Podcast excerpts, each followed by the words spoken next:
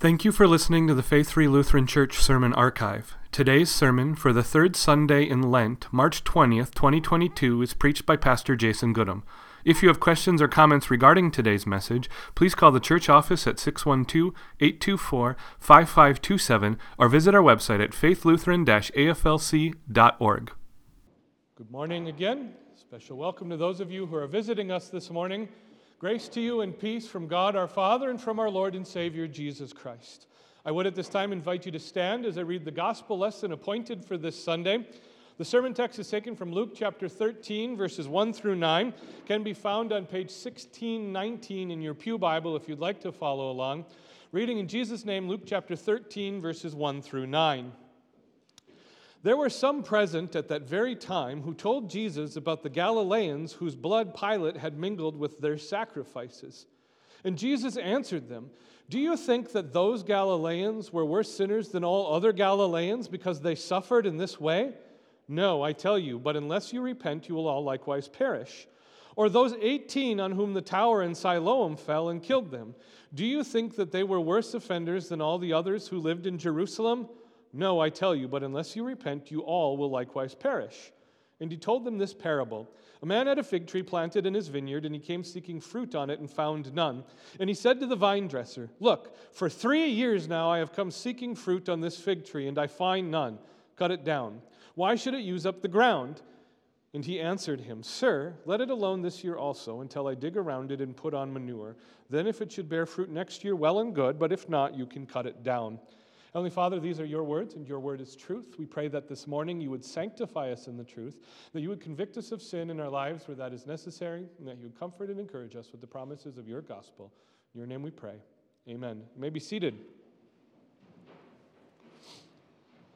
I've got an interesting hypothesis for you to consider this morning. As I thought about the sermon text this week, the gospel lesson, I came up with this. Not everybody believes in karma, but everybody wants to believe in karma.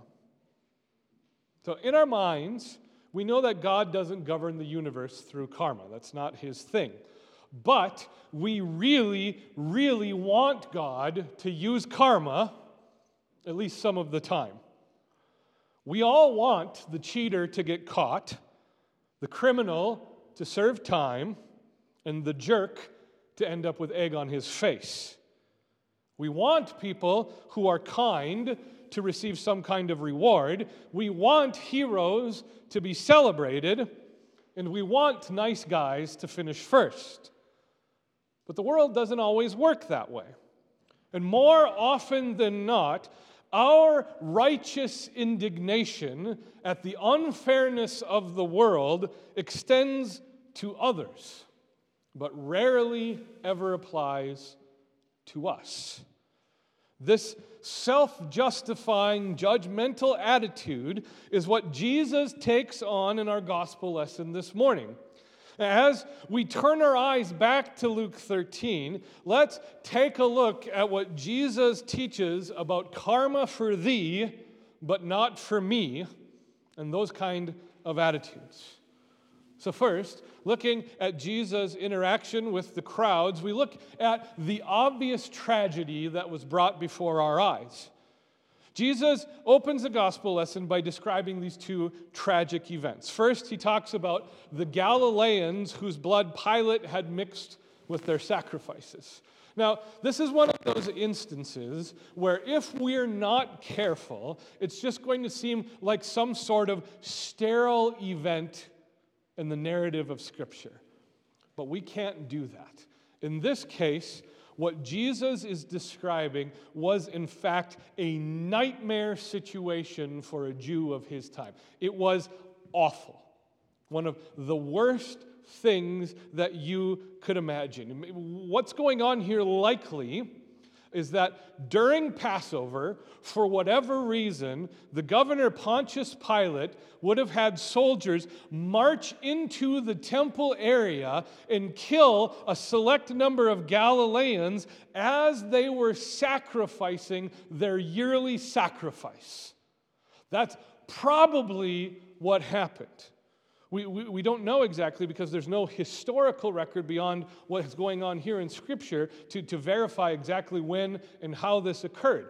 But but as a Jew, whether you're an honest Jew or a hypocritical Jew or whatever the case might be, to have your blood spilled in the temple and mixed with the blood of the animals you were sacrificing for the atonement of your sins would have been just about as bad as you can imagine it. I, I, I tried all week to come up with an equivalent for us today.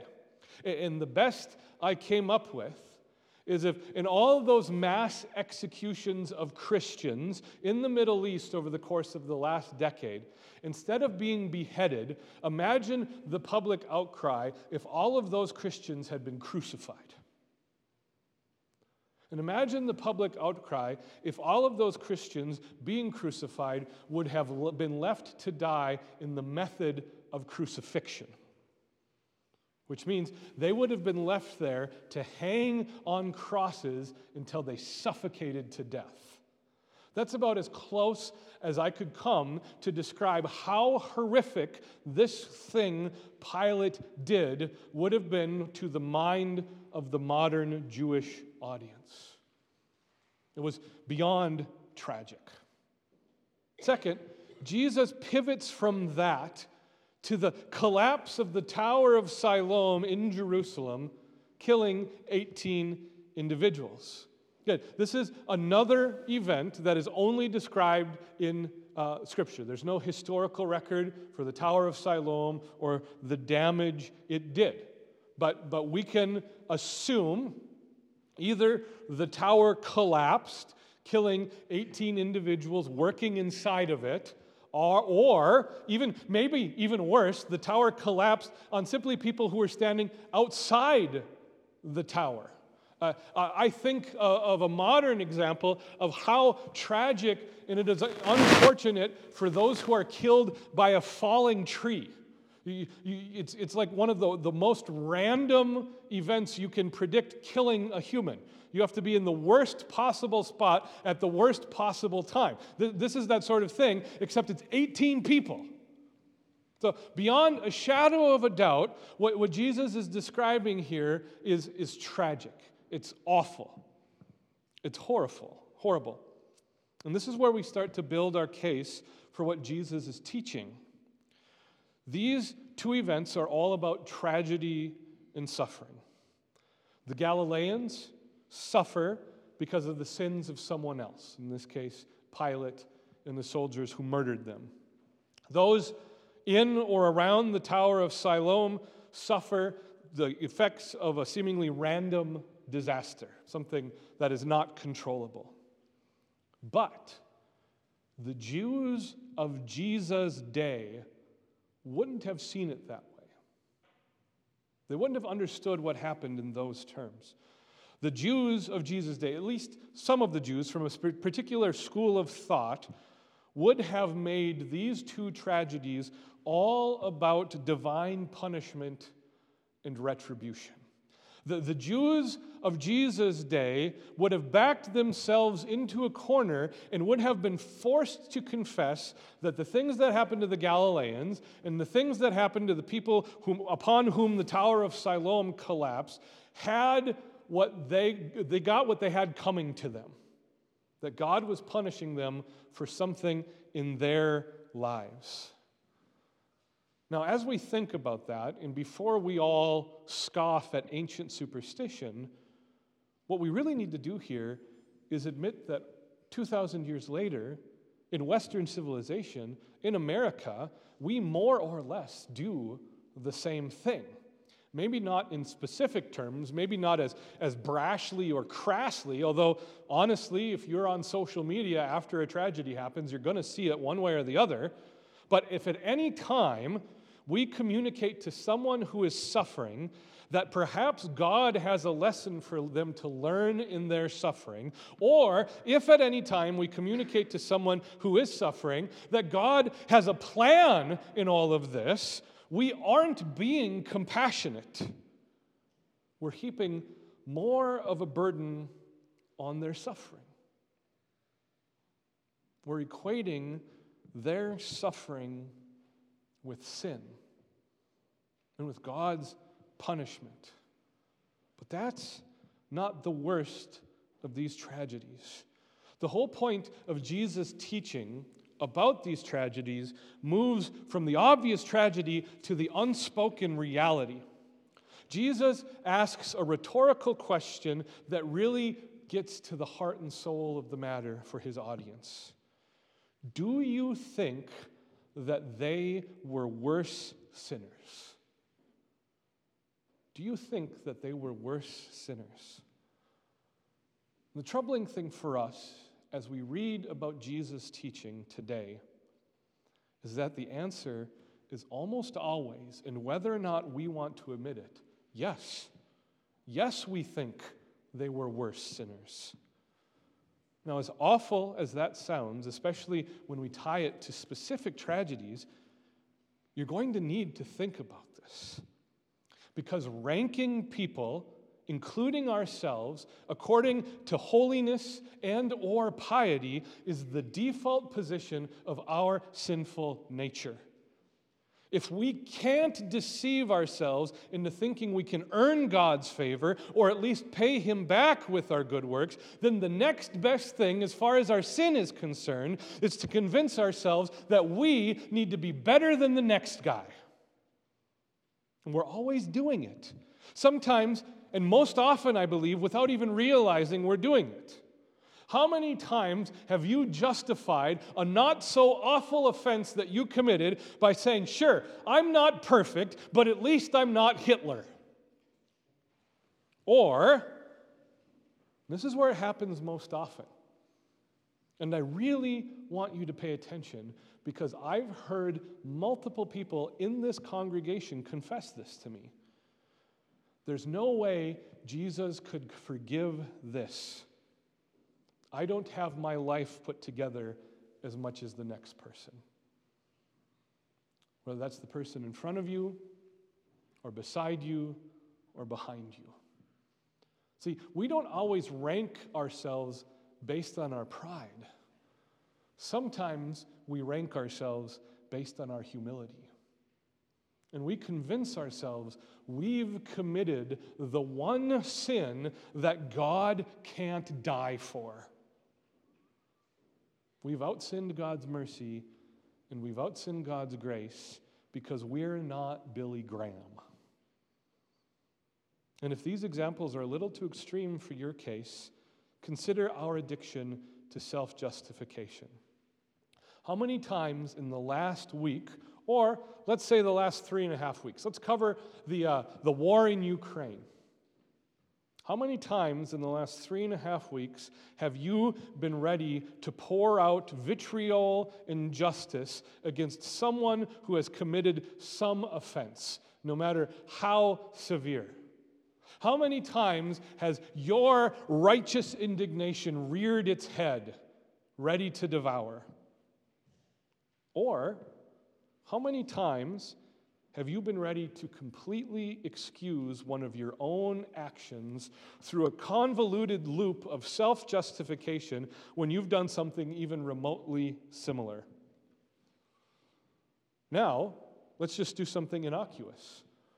How many times have you accused a driver in the last week of being a lunatic? And in turn, how many times have you excused one of your actions in cutting someone off, or driving fast, or tailgating, or even yelling at someone when you're the only one in the car who could hear you, because you know what you're doing. You know what kind of business you're about. It happens way more often than we care to admit. These are the attitudes that Jesus is targeting and that Jesus is assaulting with his rhetorical questions in Luke thirteen. Do you think you are any better? And this question exposes our own addiction to an inconsistency with karma. But in Jesus' teaching, there's a desired outcome to this entire exchange, and that is a limited opportunity. Let's listen again to Jesus' words in verse five. No, I tell you, but unless you repent, you will all likewise perish. The outcome of our lives, and especially the outcome of our suffering, should automatically and always be repentance. We just talked about this this morning down in the Sunday school class. Why should we always be repenting? One, because we've sinned, and we need to turn from our wicked ways and repent. Two, because sometimes our suffering is because of our sin. That's how God gets our attention, and we should repent. But third, also in repenting, no matter if we're suffering as the consequence of our sin, or no matter if we're suffering because that is just what God has given us to do in the moment, we repent because in repenting, God is ready and willing to comfort us with the forgiveness of our sins and our eternal life. In repenting, God wants you to know that He no longer evaluates you by your performance. He evaluates you by the performance of Jesus Christ. And in repenting, He wants you to remind you, He wants to remind you about that. Time and time and time again. That's the point of Jesus' parable of the barren fig tree. A man had a fig tree he planted in his vineyard, and he came seeking fruit on it, and he found none. And so he said to his vine dresser, "Look, for three years now I have come seeking fruit on this fig tree, and I find none. Cut it down. Why should it, why should it use up the ground?"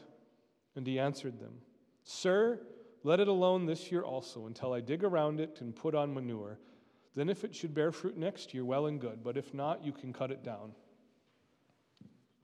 Consider these words again with Jesus' warning. Unless you repent, you will all likewise perish. This is the reality that Jesus is communicating this morning. God must punish sin. It is built into His divine justice.